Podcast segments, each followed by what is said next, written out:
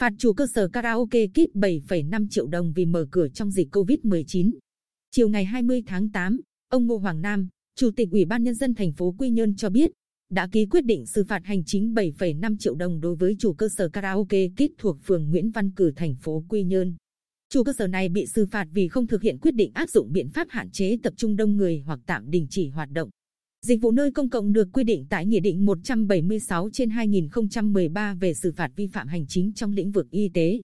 Trước đó, lúc 23 giờ ngày 10 tháng 8, qua công tác nắm tình hình, Công an thành phố Quy Nhơn kiểm tra đột xuất tại cơ sở karaoke Kit và phát hiện tại đây có hai phòng với 11 khách đang hát.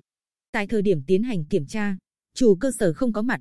Việc mở cửa cho khách vào hát karaoke là do các nhân viên tự ý thực hiện và có người quen đề nghị.